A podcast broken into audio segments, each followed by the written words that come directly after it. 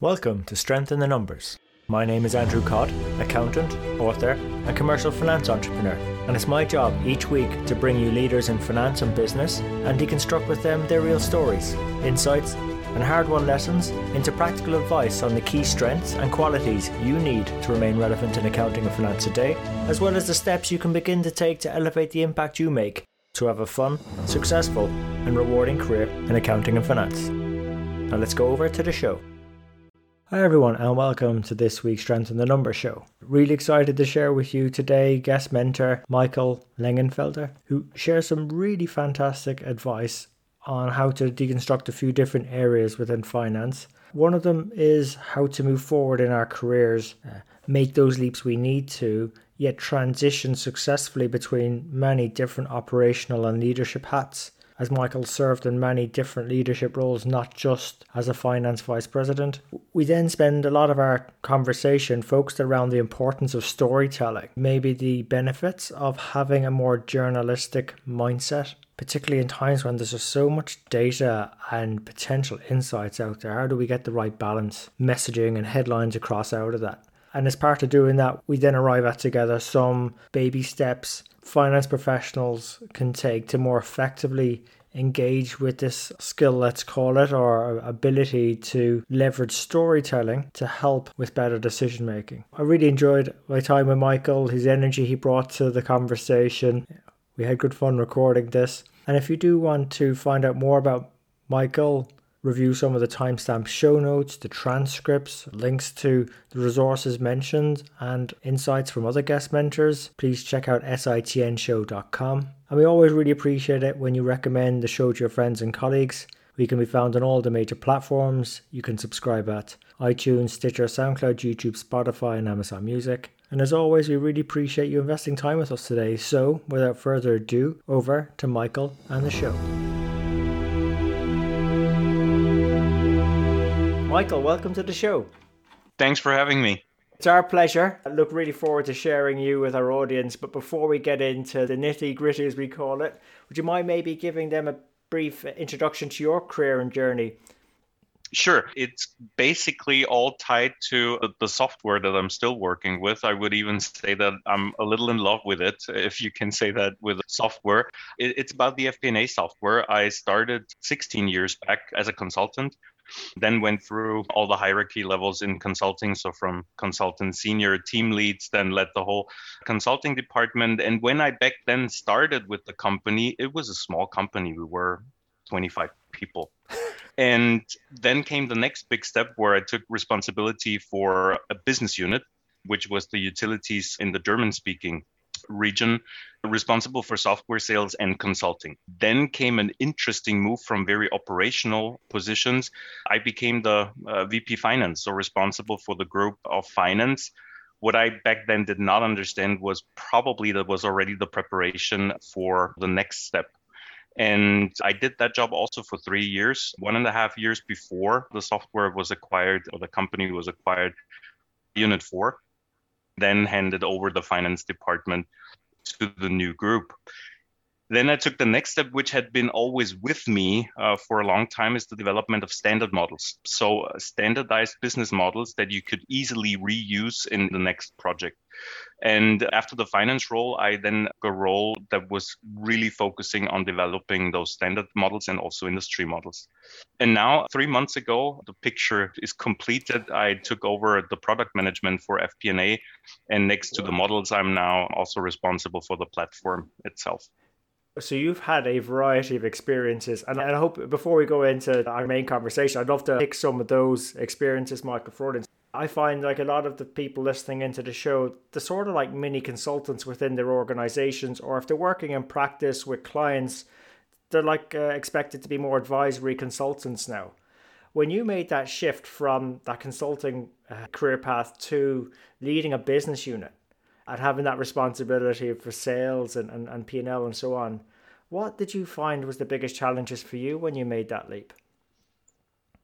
To be honest, I came from a smaller organization. Yes. And in the small organization, you typically don't have such a clear separation. So even in my consulting times, I was heavily involved in selling the software with my expertise from the project. So it was never that clearly separated. I was involved in many different areas. For me, it was a natural transition from the area that I was and still I'm very passionate about this industry.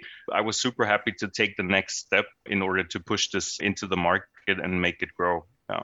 I think there's actually really good advice in there, actually, Michael, because if you have that mindset that you're part of a successful operation and selling the business. I think that'll come on to our storytelling conversation later on. that I think it's actually a good mindset to bring in because it just makes you a bit more valuable, a bit more adaptable to the environment we're in and opens up that career path if that's something you want to do as well. I truly believe that you need to have your expertise to go deep, but always keep your eyes open what's around you because you never know what next step might come. Yeah. Hey, that's a great advice, Michael. And then I suppose you turned from, if I summarize it, from poacher to gamekeeper when you moved to VP Finance. How was that transition moving to finance? interesting to be honest because that's what i've done for many years uh, up until then with the customers i was then able to do internally mm-hmm. that was very interesting to really actually apply all that i was preaching right fully integrated financial planning with P&L balance sheet cash flow enable also the team leads to see in the system to see what contribution margins we made in PS, which I think is really important. If you can tell somebody who's working operationally, let's say in a consulting business, that they see what value am I creating with all my team members. If you can see that on a monthly report, I think that opens a lot of eyes that they understand better some decisions that need to be taken. So that was really interesting to basically do internally and also find the challenges that you naturally have there, but basically drink my own champagne then in the internal organization. I know, yeah, it's a bit of an interesting one. I think as finance professionals, as finance leaders, we're very good at giving out advice and putting controls and governance where it needs to be done. Sometimes we should probably take some of our own yeah. medicine, drink our own Kool Aid. so that's good. and I suppose that then just actually helps the holistic view. So now that you've moved more towards product management, and, and that's another thing. In software, it used to be sold as licenses up front, and now it's moved into the more this recurring revenue on the drip type yeah. model. And that's got its pros and cons. But I was just talking to a pricing expert recently, and he was saying that business hasn't gone to this sort of recurring revenue mindset or as a service mindset then someone else will. They, they should at least try it, otherwise, competitors is going to do it. How, how do you find operating in that as a service software space for you? It must be quite exciting, yet challenging as well. Absolutely. And with the current group that I'm working for, this is clearly set as a cloud company, right? No question about it and to be honest, there are many advantages uh, to it. We see or we saw in some regions of the world a resisting approach mm. or hesitant approach. Central Europe, for example, was very slow to jump on the SaaS or cloud train. But I think the final push came definitely with the pandemic. So this made it very obvious what the advantages are. And I think that's now the final push for the cloud globally, which makes it the de facto standard. Yeah, it is. We were just talking off air about this. It was that it was a neat Cantonese saying uh, around crisis. I think it's two words, and someone shared with me. I can't remember the exact word, but it translated as danger and opportunity. The recent pandemic crisis presented a lot of challenges, dangers, but also there's opportunity in that. So I suppose in terms of your current work, you know, what's exciting you most about that opportunity? To be honest, to take the next steps, it's super exciting to direct the product in the hopefully right direction. And we have specified a couple of key areas, and one is clearly the storytelling that we want to focus on. So basically, take the next step with FP&A software, so with financial planning and analytics software. Yeah, that's one of the key areas that I want to focus on. It's interesting talking to a finance audience who are probably very fact based what was it? Facts tell, stories sell. I think it's the expression nowadays. So, what can we do better around storytelling in your mind? A, a lot uh, coming from the real world. Where there's uh, one thing that I do a little advertising always, but it's a nonprofit organization, so I think that's more than okay. We've been following for quite some time the IBCS, that's the International Business Communication Standards. It's a nonprofit organization, and what they basically have as their main goal define the notation rules for mm. finance reports. The founders are great speakers. So whenever you get, for example, across a, a Dr. Faisst speech, take the opportunity because he simply explains for so many things we have standard notations. Think of sheet music, think of architecture. Very clear and easy to understand. And he made actually the good example when you Google sheet music, for example, and you look just at the Google pictures, it just all looks very much alike, right? That you can immediately understand. Do the same thing for finance dashboards. You get a colorful picture, but you would never be able to say that there is any standardization in it. That's a clear recommendation that I would give. Think about first the notations, a clear setup that you want to apply for your reporting. And once you've done that, of course, you need software. I think for the collaboration, for the massive amounts of data, it's simply necessary to have appropriate software to support you. And then the last step is what I want to really push is the storytelling approach, right? Because what we see is also critically viewed from the product management side. We see a lot of colorful dashboards, etc. But if you critically look at them, what's the message? That you get from them. And that's often a question where it gets a lot more silent. There's one rule of thumb that I have. Even if you don't know a report and you look at it, it should tell you a story. If you need to spend five minutes and you still can't tell a story about a, a, a visualization, it's simply not good. Yeah. And the thing about the storytelling is basically a whole concept around it, right? That if you think about an executive monthly report, for them it should not be searching charts, etc. It should be like reading a newspaper. When you think of a, a hmm. newspaper headline or a newspaper homepage where you log in, nicely presented for the target audience, easy to understand, a combination of text and visualization. I was just thinking, would would a good practice then? Because like when we developed dashboards, I'm just going back to earlier in my career, we're thinking, oh my god, it looks amazing. I, I did a really great job patting myself on the back. But if it doesn't have that story, if someone like independently looked at it and said, actually, I don't get it, we might how do you say take it to heart but i suppose maybe getting an independent view from someone else is like what does this mean to you or what can you take from this probably is worthwhile at least sense checking with someone. Is that would you recommend something like that? Or do you have any other tips to make sure that people are presenting the dashboards, the stories in, in a better way? Absolutely. I think this will actually be a role in finance, the storyteller. And we actually have first customers where you have those, I like to call them also the financial journalists. What they do is they need to be industry experts or for their area, and they will go in and have a look at the data and simplified what is all analysis and finance about. First, what's good? Second, what's bad? And what's the actions that we need to take? And if you think of that, so they look at the good standardized reports.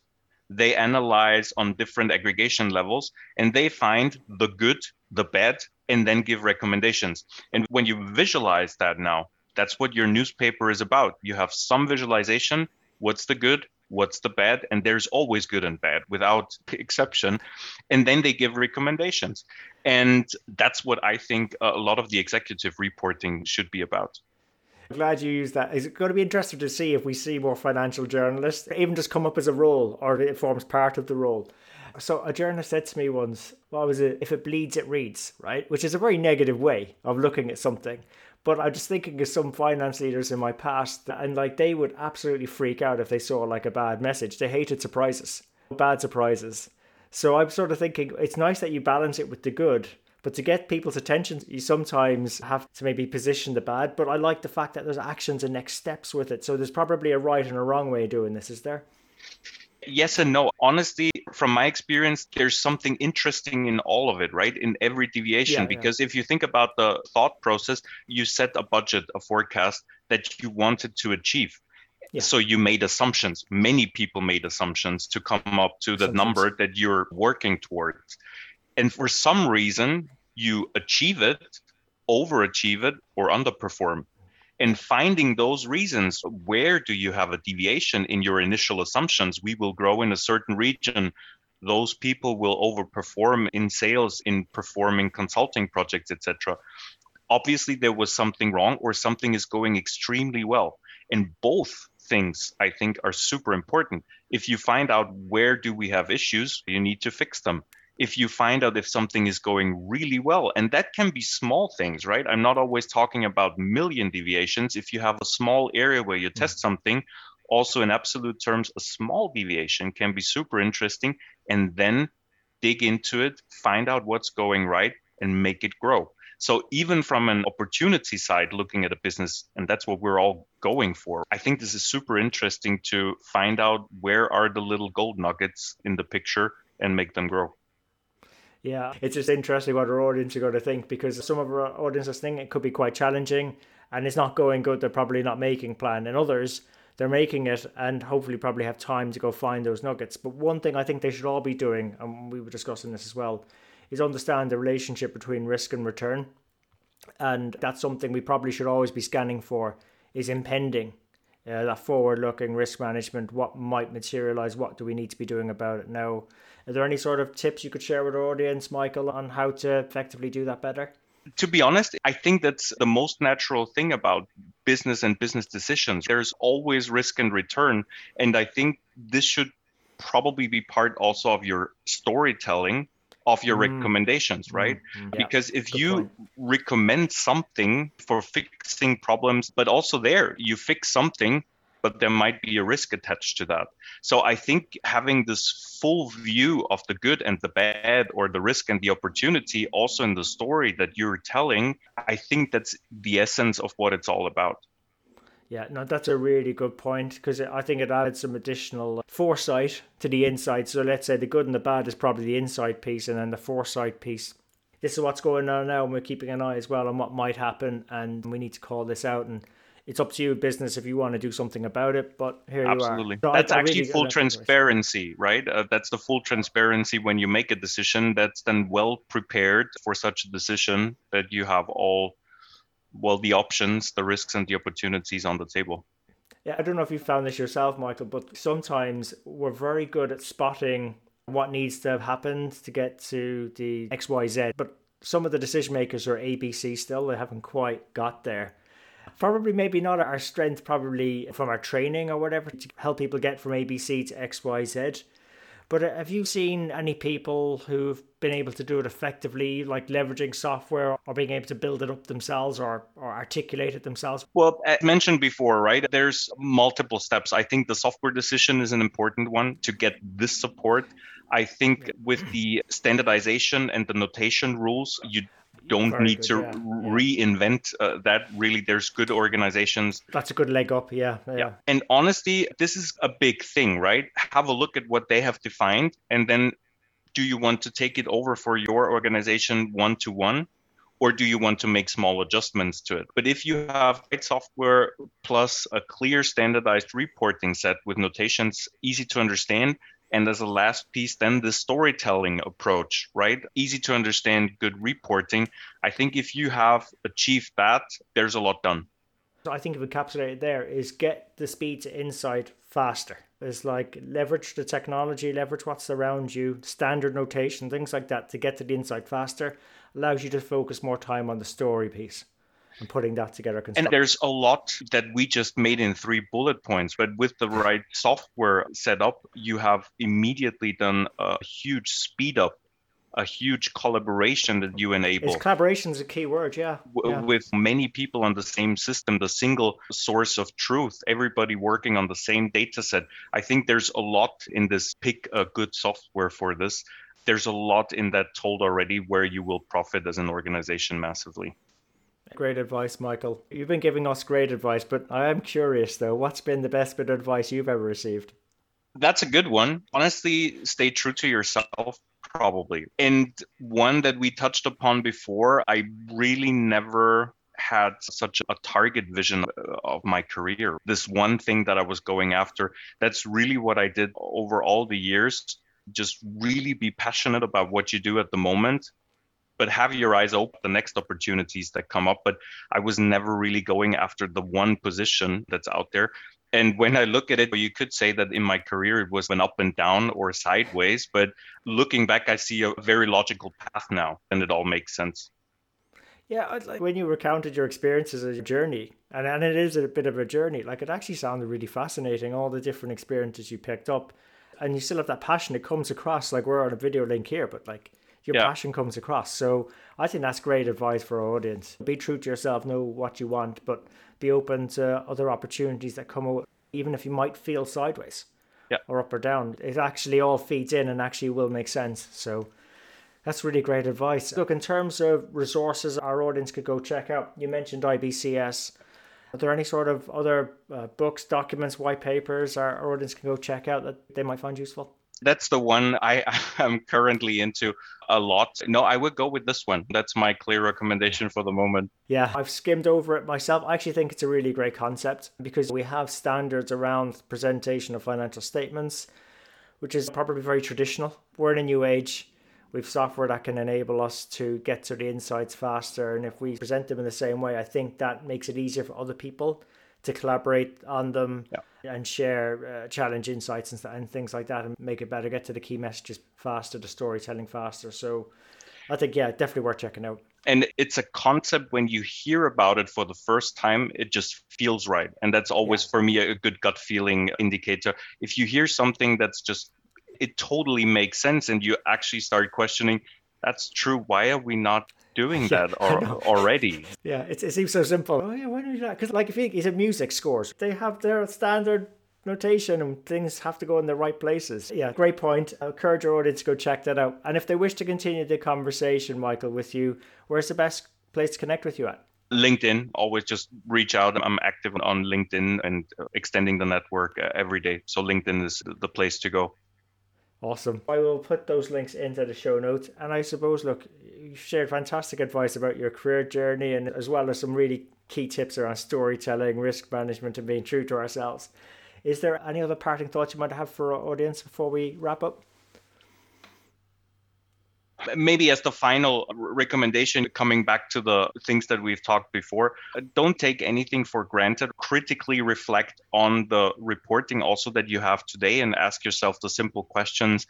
Am i telling already a story? Is it easy to understand? Is it targeted at the right audience? Because let's be clear a detailed middle management report with some very operational details is not the same report that you would want for your executive board so I think critically reflecting on what you have today, question that, and, and maybe also start the change process. That would be my last s- summary message. That, that's awesome. That's awesome, Michael. Thanks. So is that thing with that change process? That is the one constant in this ever changing environment. Is change is still constant. Absolutely. So, uh, great way to wrap up the show, Michael. Thank you for being such a great guest mentor and Strength in the Numbers today. It was great. Thanks for having me, and let's do this again some point in the future. So, there you have it. Hope you enjoyed today's show. If you'd like to know more about our guests today, their bio, and follow up on the resources mentioned during the show, you can find all the relevant links and more at sitnshow.com. There, you'll also be able to get access to earlier shows, read the latest blogs. There's also an opportunity to subscribe to our newsletter which will give you heads up as to when the next show is coming out, latest events, news, and anything that's going to be relevant to help you have a fun, rewarding, and successful career in finance and accounting. And just before you go, we really appreciate your feedback. If there's something we can do better on the show, something that's not working, or something you'd like to see, even a guest you'd like for us to invite onto the show, someone who you think might be able to benefit you more and also the rest of our community, please let me know. You can email me I'm at andrew at sitnshow.com or feel free to connect with me on LinkedIn. Just drop me a message so I know how you found me and we can connect. And really, it's our community that'll make the show. If we keep engaging and driving each other on, we'll keep on building our strength in the numbers. When all is said and done, if we can do the numbers better and finance better, we'll create more opportunities for ourselves, our friends, our families, our communities, and our businesses. So until next time, have a good rest of the week, take care, and let's keep building our strength in the numbers.